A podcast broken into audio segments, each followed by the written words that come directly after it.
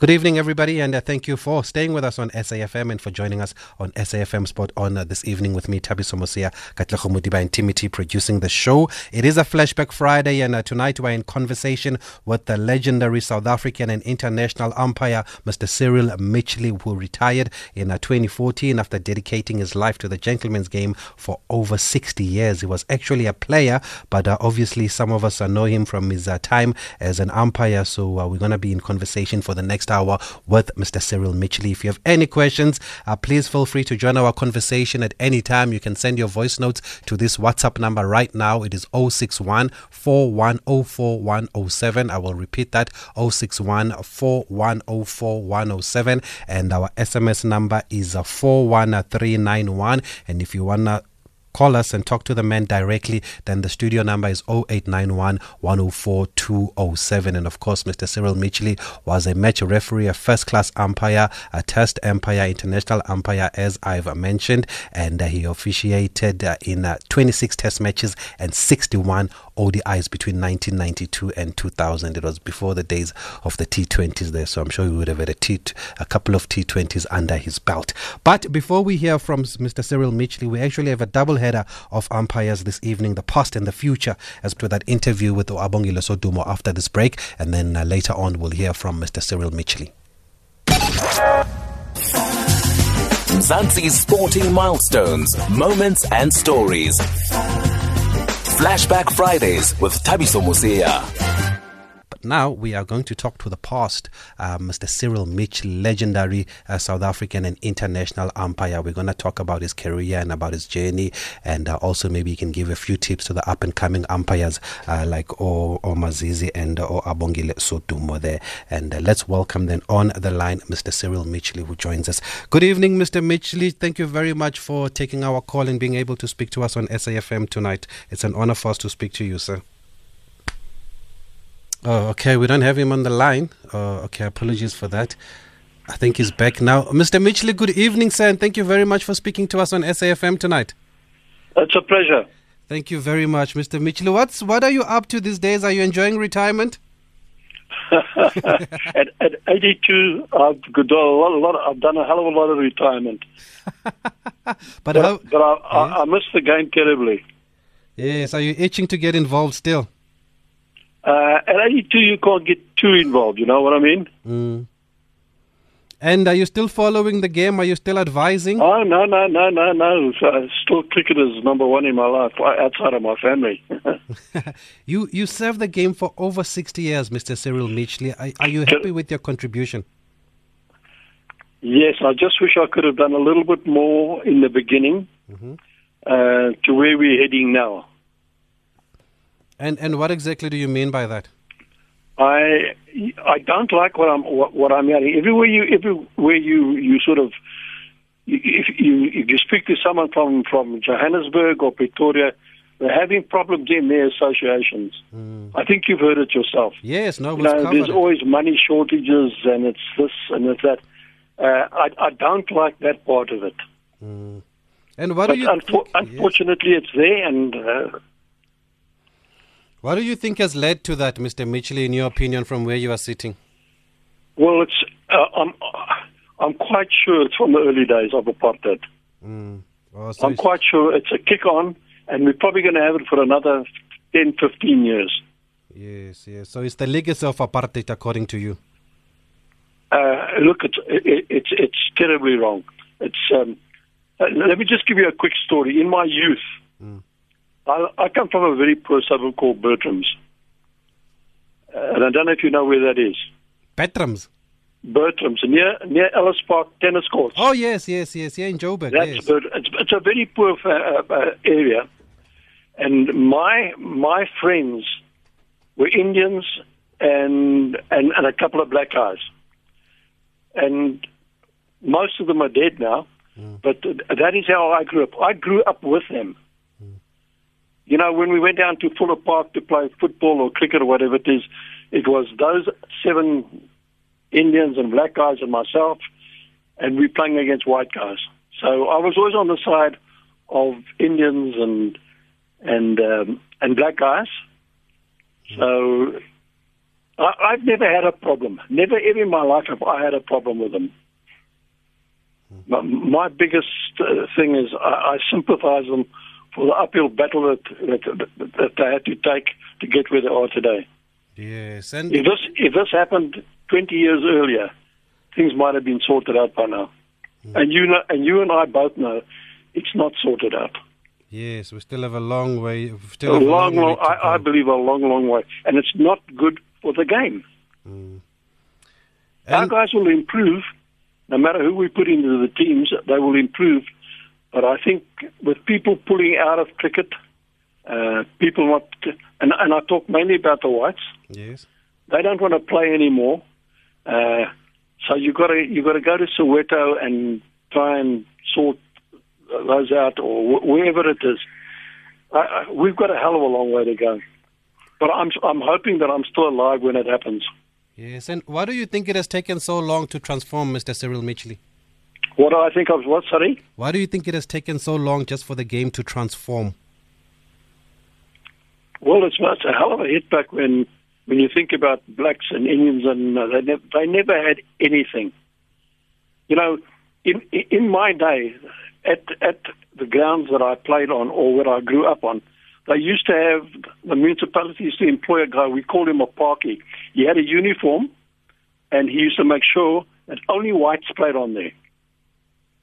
Now we used to play at Fuller Park, which is near Ellis Park, and when you saw this guy coming, all the black guys and the and the and the, the Indian guys and that who were playing had to disappear until he went back to with his. He had to do two or three parks at the same time, a routine sort of thing. Hmm. Now I, I I can still recall some of their faces when they saw the when they saw this guy coming down the road with a cane in his hand and his uniform, just to chase them off the football field so they couldn't play. Now that to me was cool, and, um, and anyway, that, that's what it was. Uh, I'm well past it, and I've been around the world a few times, and I can tell you what. Every country has prob- problems, but we have a big problem as far as sport is concerned. Yeah, no, indeed, and I'm glad It's you not only it's not only cricket; it's soccer as well. Yes, It's, yes, it's now coming into rugby. Yes. we, it's- we, we've we've got to do something about it. We've got to get guys who want to be in there because they love the game, They- not not for the money that they can get. You know, but, but hey, I live with the times, and I suppose you do too as well. But do you think there's a will, a willingness to transform? I think there is. I think there is. You know, you see such a such a big change today. Like, I mean, when I was when a young guy, they weren't allowed to go to to tea rooms, to to uh, restaurants. They weren't allowed to go to theaters. They weren't allowed to do anything. Now today they can do it, but it's still not a hundred percent. No, let's hope We've got to we've got to give them a little bit more. Definitely. And uh, we've got a uh, voice note already that's come through from Mr. Cyril Mitchley, who's our guest tonight on SAFM. And uh, it uh, the number to send your WhatsApp voice notes to is 061 4104 Hi guys, great show. I was delighted when who I can only refer to as Uncle Cyril was standing in the middle. And I really am interested as somebody who would have seen the great part of the transformation project of cricket in South Africa, sport in general, and the country at large. What were his thoughts when the Black Lives Movement was taking center stage a couple of months ago and the conversations that have since been taking place in terms of how cricket was, in many respects, part of an institution that challenged the existence of your African, colored, and Indian players. From an umpire's perspective, does he have any relationship with the players on the field of play? Could he relate experiences that now that when he thinks back, certainly would not stand the test of time in the true sense now? given all that has been said. Also, his relationship with Steve Bucknor. Steve Bucknor at the time was at the top of his game, but of course, he was one of very, very few black men in the game standing in the middle. His perspectives on all of this would be appreciated. Thank you. Thanks for that uh, voice note there. Uh, I'm sure that is Songezo, our very own Songezo Mapekta, but if it is him, he should know better because he always tells his listeners to keep them to under a minute. But thanks for that voice note, Songezo. Um, Mr. Mitchley, he wants to know what, what, I think we've already touched on this, but what do you make of the revelations of the past few weeks or few months where black cricketers have been t- talking about their challenges and uh, the discrimination that they've experienced in the systems here in South African cricket? Uh, you know, it's it's it's a hell of a hard passage to follow, but I I I, I I'm going to repeat myself, and I'm going to say we have to do something another way. Um, if I if I, if I said to you, uh, I still know people who are racists, uh, and uh, I mean, just walk around Joburg, and you'll find out that it's still there. It's not gone completely but it has gone away a lot. Um, so I, I just got this feeling about racism, and, and it's still around, but we've still got a long way to go. Yeah. He also wanted to know about your relationship with Steve Bucknor, the Bucknor, the great West Indian umpire. Buckers, Buckers was one of the great umpires of the world. West Indian. Um, I did a lot of work with uh, with Steve uh, Bucknor. Um, and he never had a problem, and I never had a problem. We actually shared a room a couple of times. We we were involved in the '96 World Cup final together. When I was the TV umpire to him and um, and Dave Shepherd from England, and, uh, and uh, Steve Steve Bucknor was one of the great guys that I knew, black guys now, I'm going to I'm to give you a little story about Steve Bucknor, if I yes. may. Yes, please. Steve, Steve Bucknor was one of the few players that actually refereed a World Cup a World Cup game soccer in Jamaica. He was a soccer referee, and then he became an international uh, cricket umpire. Um, that's fact. That's, that's incredible. fact. Hell of a sense of humor. He is six foot six foot six or six foot five, and his wife was about five foot two. but, uh, but, but a great guy, one of one of the great umpires of the world. Him and Dave Shepherd. Shep's gone now, mm-hmm. but Duckers, no, no. Him and I did a few games, and no, no. He was he's one of the top umpires that I, I stood with. Great stuff. And and many people, Mr. Cyril Mitchley, might not be aware that you actually had a playing career. Um, even I saw that when we were preparing for this interview, you played for the then Transvaal. How would you describe your playing career? Look, I I, I was mainly in the in the Transvaal B side. As a, I was a wicketkeeper batsman, mm. and then when the Gillette Cup started, it was a 60 over competition. I played for Transvaal A under Ali Bacher. Uh, but here's, here's another little story for you. I was a soccer professional not only here, but in England. No way. Really? I'm telling you. I played for a club called Brothers, or Marist Brothers, they became Brothers. All white. Now, understand this, all white. No blacks. No Indians. No nothing. All white. And then in 1958, I got an offer to go and play at Sheffield United. uh, and then I went, I went over there, and it was only there in 1958. If you're a Man United supporter, you'd know what happened in 1958. 1958 to February of 58, Manchester United crashed the airplane. The airplane crashed at Munich after mm playing a European Cup game against Bayern Munich, and it mm killed half of the, of the Man United players, the Busby Babes. Busby Babes, yes.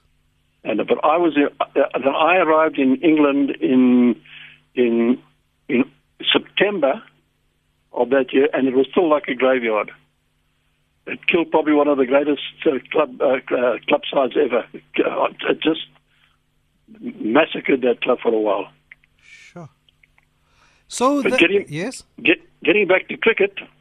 No, before you go back to cricket, uh, um, how was your time at Sheffield United? Then, did you make the first team? Did you play any matches? No, I didn't. I didn't actually crack it. Mm. I, I, had eight, eight, um, eight months there, and I played in the second side and the third side. But their second side was made up of expert blokes who played in the first side or got injured and were coming back. So it was a hell of a hard league. And the conditions in 1958, there was no underground heating. The ball was a, a, a leather ball, and it had lace on it. When you hit that ball, well, with a head, you knew you were. Uh, it was completely different compared to the, the obviously the, the, the, the, rules of the game have changed. Mm. But uh, if you play in snow or you play in mud, and and you're coming from South Africa or coming from Joburg, when you, when I'm playing all my football at the at the Rand Stadium, uh, big difference. so I did I didn't really crack it, but I was a professional. Then I was the first player that PE City, Port Elizabeth City bought. Oh. They bought me from Brothers. And, and I went down, I went down there, and that's where I met my wife. what a great story. I know PE City very well, actually, from uh, PE. So you said you played for the B team of Transvaal. How was, was the A team that good that you couldn't crack it? And who were some of the players at the time? Well, uh, um, the, being a wicketkeeper, I had the Springbok wicketkeeper to contend with called Johnny Waite. Oh. Oh. And he was a brilliant wicketkeeper. But in the in the the the, uh, the Gillette, the sole selector was Ali Bacher. And Ali, one night, was working out his team in bed with his wife, and she said, "Oh, I don't know, we need a wicket keeper. Shall we try that?" Like, and his wife, Shira, Shira Bacher, said, "Ali, aren't you forgetting about somebody? Forgetting about Cyril." and I can actually say that Shira picked me in the Transvaal side. That's a great story. And how competitive was the scene at the time, uh, the cricket scene? Uh, look, it was it, it, was purely white. I mean, was nothing like today. But um, the, the, the cricket, I have to say, is was very very strong. Probably more stronger than it is today. Um, is it, I don't know if it was the schoolings that the that everybody went through. Uh, I'm not I'm not quite sure about that. Yeah. But um, it you, before you could play for Transvaal A or Transvaal B, you when they weren't playing, you had to play for your club. So your club scene was very, very strong. You know, old Parks, Wanderers, old Edwardians, old Johannians, all over. Uh, exceptionally strong. But um, there was no money about. You didn't get paid. Now with money about, blokes play for the Highveld Lions or they play for the the Dolphins or whatever, mm. and they get paid. They don't. When they come back, they don't want to play for their club, even if they've got a spare weekend. You don't find them playing club cricket, and this to me is wrong. Yeah, uh, to, to get back to to, to umpiring, yeah. Um, there is not enough of the old blokes that did umpire that are putting back something into umpiring. So you're getting a lot of black guys, and they're coming through to become umpires, mm. and they're not bad, some of them. But they, you always like I needed someone to guide me when I did my first provincial game. Mm. I need someone that I could say, "Hang on a minute, did I do the right thing or did I do the wrong thing?" You need the same thing when these guys come out and play uh, umpire club cricket. and why did you make the step up from playing to umpiring? Was it always the plan? No. uh, it, it, happened one night at Bedfordview Country Club. Um, a guy called Rod Payton um, had just umpired us, and we were in the pub having a beer. And he said to me, and I said, at the end of this season, Rod, I'm calling it quits, and I'm going to go and play bowls. He said, why don't you try and become an umpire? He said, you know the game, you've been in the game a long time, boom, boom, boom why don't you become an umpire? And I said, nah, take all the rubbish and the crap that I used to give umpires and another beer and another beer. And I said, Rod, are you, were you serious about me becoming an umpire? And he said, yes. He said, I'll pick you up at your house. I lived in Kensington at the time. I'll pick you up and I'm going to take you to an umpires meeting. And when I walked into that umpires meeting, there must have been about uh, 40 30 or 40 uh, umpires there, they all stood up and they clapped me. I said, what the hell are they clapping me for? I said, because all of them expect you to become an umpire. And that's how it started. Great. And and in my first day or my first year of umpiring, I umpired more. I stood more uh, hours on a field than any other umpire, and we had some veterans there. Hayward Kidson who stood, stood in test matches. Mm. We had Sid Moore. We had a, a, a lot of classy umpires. But I did more work because I said, I'm going to have a go. I'm going to have a full go from the beginning. And that's how I started becoming an umpire. And, and in, my, yes. in my sorry, in my first league game in Florida, um, I went and umpired, and at the end of the game, they called me. The the Florida uh, team called me into the dressing room, and a speech was made by Brian McMillan, and he said, "Cyril, we want to know how great it was to have you as a cricket umpire on the field." well, that made my, that made me a, that made me an umpire. Great stuff. And what qualities does one need, Mr. Cyril Mitchley, to become a good umpire? And do you have to have played the game before? Not necessarily. We had one or two who didn't play. But I think to become a top class umpire, I think you have to have played the game and and and possibly at a high level. When I say high level, at a provincial level or a we we we had a, a, a, um, a a player. He was a Springbok. Lee, uh, Lee, what was his surname? He, he he decided to become an umpire. He did one game and said, "No, I can't take this rubbish." And he did one game and never umpired another. I mean, he was a Springbok. but uh, but uh, I've had some marvelous experiences at umpiring. Mm. Um, I stood with a guy called Steve Randell. Yes, probably the best umpire I've ever stood with. Mm. I was the first outsider, if I may just tell you this, I was the first outsider to umpire an Ashes Test match. Oh. When I, in the early days, there were two, if you played in Australia, there were two Australian umpires. If you played in England, there were two English umpires. The ICC then decided, hang on a minute, we'll have one, home, um, one home umpire and an outsider. And I became the first outsider to do an Ashes Test match. Okay, we've got a couple of voice notes here for our guest, Mr. Cyril Mitchley. Let's play them. Good evening, Tabison. Good evening uh, to your guest, uh, Mr. Cyril uh, Mitchley. You're speaking to Libra here in East London. Now, one of the best empires of the, in the world, uh, if not the best, uh, Erasmus, uh, he won a consecutive uh, ICC Empire of the Year in 2016 and in 2017. Um, what can you say about Marais Erasmus uh, flying the flag of South Africa high in the world? Um, is he the, the best empire in the world at the moment? Is he your best empire um, as an, an empire? Um, thank you very much, uh, Thabiso. Uh, you're speaking to Libra here. Thank you. SAFM, uh, you've got a legend there, uh, Mr. Mitchley himself. Uh, Mr. Contender, are you ready? Um, this is Mazizi Gampo. I'd like to say thank you so much for the experience that you've shared with us.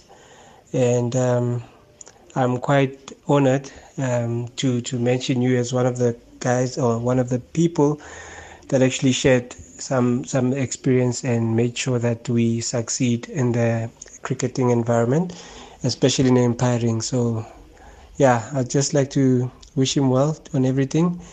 And um, he's quite a legend. And for that, I'll always remember him. And I'll always be grateful to have met him in my life. Thank you. Thank you for those voice notes. Keep them coming on 061 That was Mazizi Gampo, Mr. Mitchley. He's just been promoted to the first class panel of umpires along with Abongile Sodumo, who we heard from earlier on. What uh, advice? What advice do you have for these guys? Well, first of all, thank you for those kind words. Uh, the, the, the, uh, then he went back to Marais Erasmus. In my opinion, Marais Erasmus is still the best umpire in the world, mm-hmm. and he'll always be rated. Even if he's not number one, he'll be in the top three. But uh, a story for you that Marais Erasmus, best figures.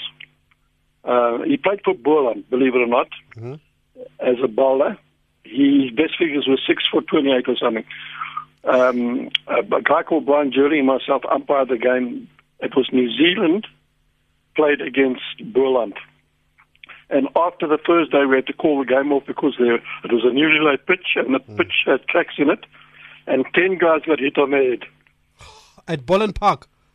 at Boland Park. that was the first game ever played at Boland Park. And um, we, I said to Ken Rutherford, who was the captain of, of New Zealand, and to, I can't remember the name of the Boland Cup, I said, they said, Cyril, somebody is going to get killed here. We've got to play a test match in Durban, which I was at and umpire. We had to, um, he said, someone will get hurt and we're going to be a couple of players. And I said, I'll tell you what we'll do. We'll finish the first day and we'll start the second day. And the first guy that gets hit on the head in the second day, we'll call it off. Well, let me tell you, Boland were out for 86 and New Zealand were, were out for, for 88 or something like that in the 80s. Um, the next day, I was standing, and a uh, one of the uh, Boland players got hit on the head, and I went to Brian Jerling. I said, "We made a, an agreement. Let's call it off." So the game wasn't completed. We called the game off on the second day because of a dangerous pitch, and um, just and but Marais Erasmus at the end of that day, again, he came and sat in the dressing with me and he said to me, Cyril, what do I have to do to become a top umpire? I said, first of all, you know the laws of the game. The second thing you've got to, you can't, I don't uh, recommend that you play and you umpire at the same time. You either play or you umpire. And we sat for about an hour and a half at Boland Park in the dressing room discussing the pros and the cons of cricket umpiring. And um, I got a um, a program from him where he wrote an article in a I, I don't know who it was. It was England and somebody in I think it was a Trent Bridge. Mm. And he wrote, and in this article he said, my mentor Cyril Mitchley uh, uh, actually helped me and this or whatever. And um, I, I, I not I'm not being biased. I think he's still the best umpire in the world, and he probably will be for another couple of years. If his whole attitude towards cricket is the right attitude, he's not a bloke that jumps to conclusions. He's he's easygoing. He's quiet, and uh, he's always got something nice to say about sorry about someone else. No, no, Marais Erasmus is there to stay Top one. as number one for a while at least. And when I look at your career, um, Mr. Cyril Mitchley, it says you started umpiring in Test cricket in 1992. Is is that correct? And was it because of South Africa being banned from international activity that you could only? Yes. Uh, Oh. Yes, it started with, with the rebel years. Yes.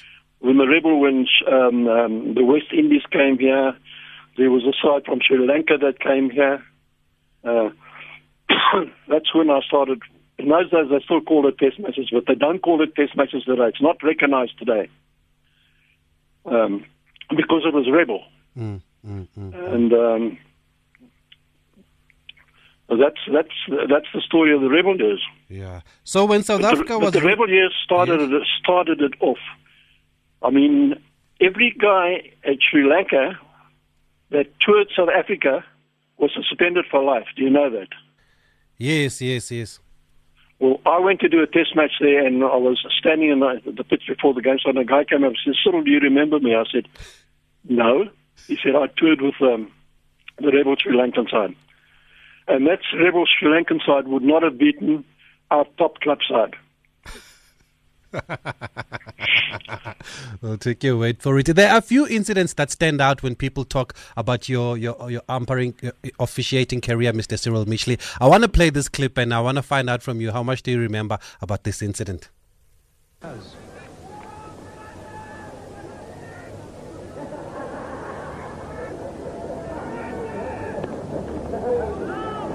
Watch now a historic moment in world cricket.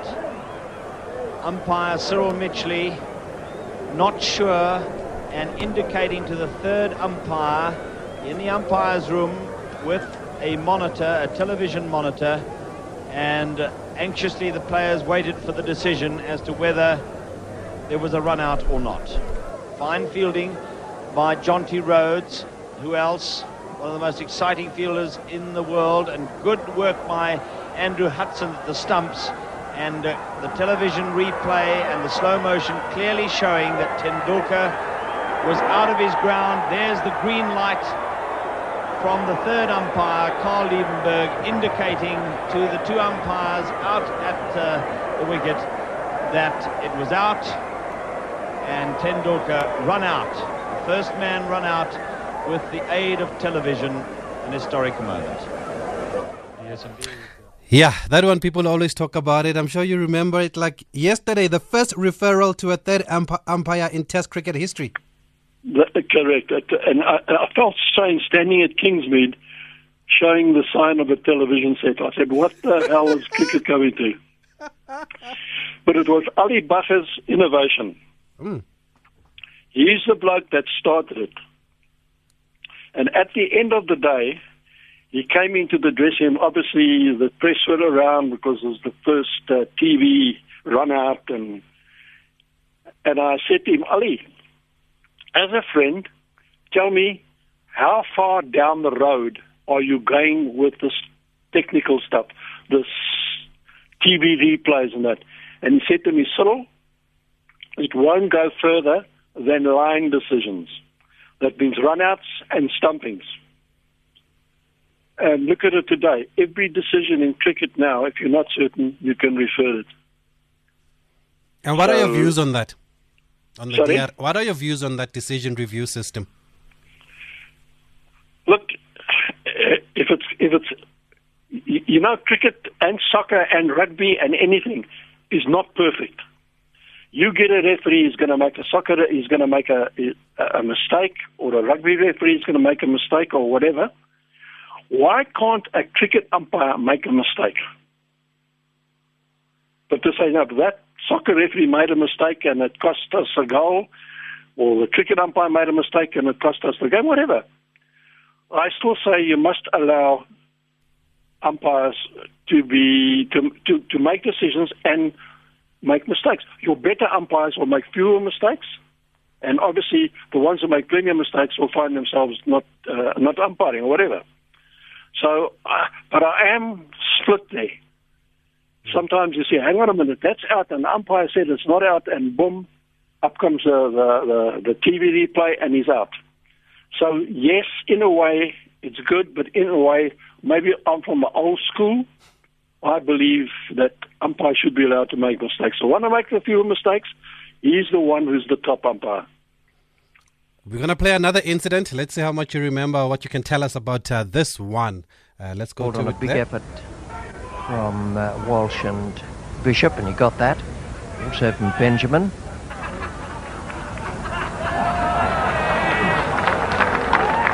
I like it. In all the hustle and bustle and tension of a test match, that was brilliantly done.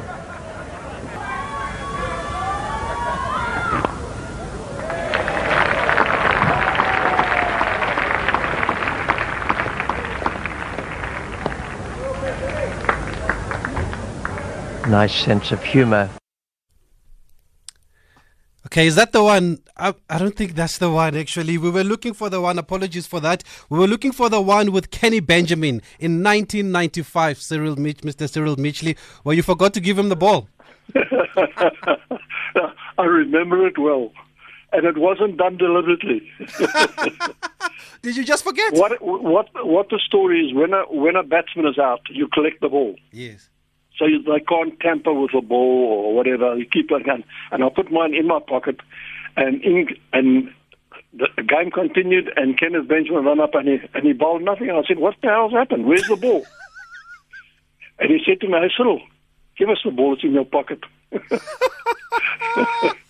I felt a little bit embarrassed, but I made it. I made it as if it was a joke.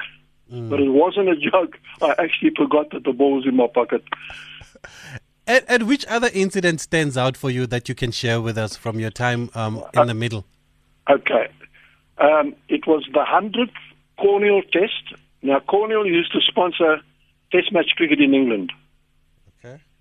And I was standing with Dickie Bird, which everybody knows, Dickie Bird, Yes, yes. yes. um, in, um, in Manchester um, between um, England and the West Indies. Now, in this Test matches, in this Test match, so much happened that some umpires don't see in a lifetime. let me give you an example. Uh, the the first incident was uh, I was involved in a hat trick. I gave two LBWs in a hat trick to Dominic Cork. Um, it was um, who were- who was the guys that I, that were out? I can't remember. Anyway, I, I, I gave a hat trick, and I think it was the first or the second over of a day's play. So people weren't even seated down when there was a hat trick. Um, the, the the second thing was uh, we came off for bright light. Now, understand what I'm saying? Bright light Bright light, not bad light. bright light. What happens at Old, at Old Trafford?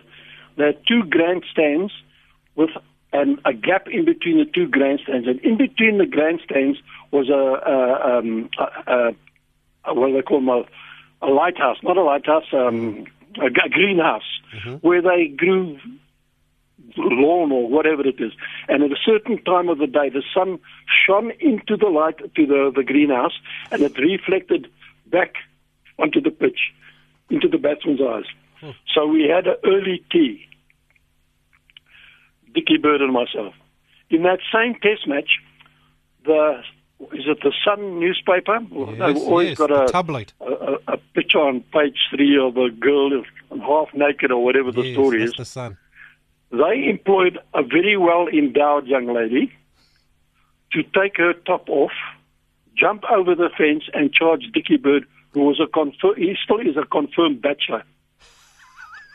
And I was at square leg, and I heard a commotion behind me, and I turned around, and I saw this well endowed lady come running, and they were going up and down, and you know what I'm talking about. And the, the the the security guys were after her, and Dickie Bird got into the to, to the onto the pitch, and he looked at me as as to say, "Cyril, please." Bail me out, get me out of this. and I retreated further down the pitch, and I was, I was signaling a short run. there was no cricket being played. Fortunately for Dickie, they, um, the, the security got to her, put a jacket over, and they took her out. I don't know if I, and I believe that the Sun newspaper paid for that. She Yeah. she got paid by the the the, the, the Sun newspaper. That was probably and uh, and in that same game I saw some of the most ferocious bowling from the West Indians, uh, and England needed 180 or 190 to win, and they lost seven wickets getting it. Oh. And uh, let me tell you, I thought that day somebody could get killed. Sure. But they, they got the run, seven wickets down. But how many guys see all of that, all of that that I've told In you one game. in, in one test match? I can imagine the headline And it was the hundredth Cornhill test. Dickie fails to catch a bird. Anyway, uh, we've got another voice note. Let's play it before we wrap up. Hi, Mr. Cyril. Uh, great having you on the show and listening to you. Uh, just one question How did it make you feel, or did you ever come across people of color that had talent to make the team but couldn't make it? How did it make you feel when they were your friends, etc.? Thank you, Alan, Eastern Cape. Okay, thanks for that, Alan. Did you get that, Mr. Mitchley? Yes, I got it. Uh, as I said to you earlier before, I grew up. I played most of my my, my sport before I was twelve with uh, with coloureds and Indians and and and and, and black guys. Uh,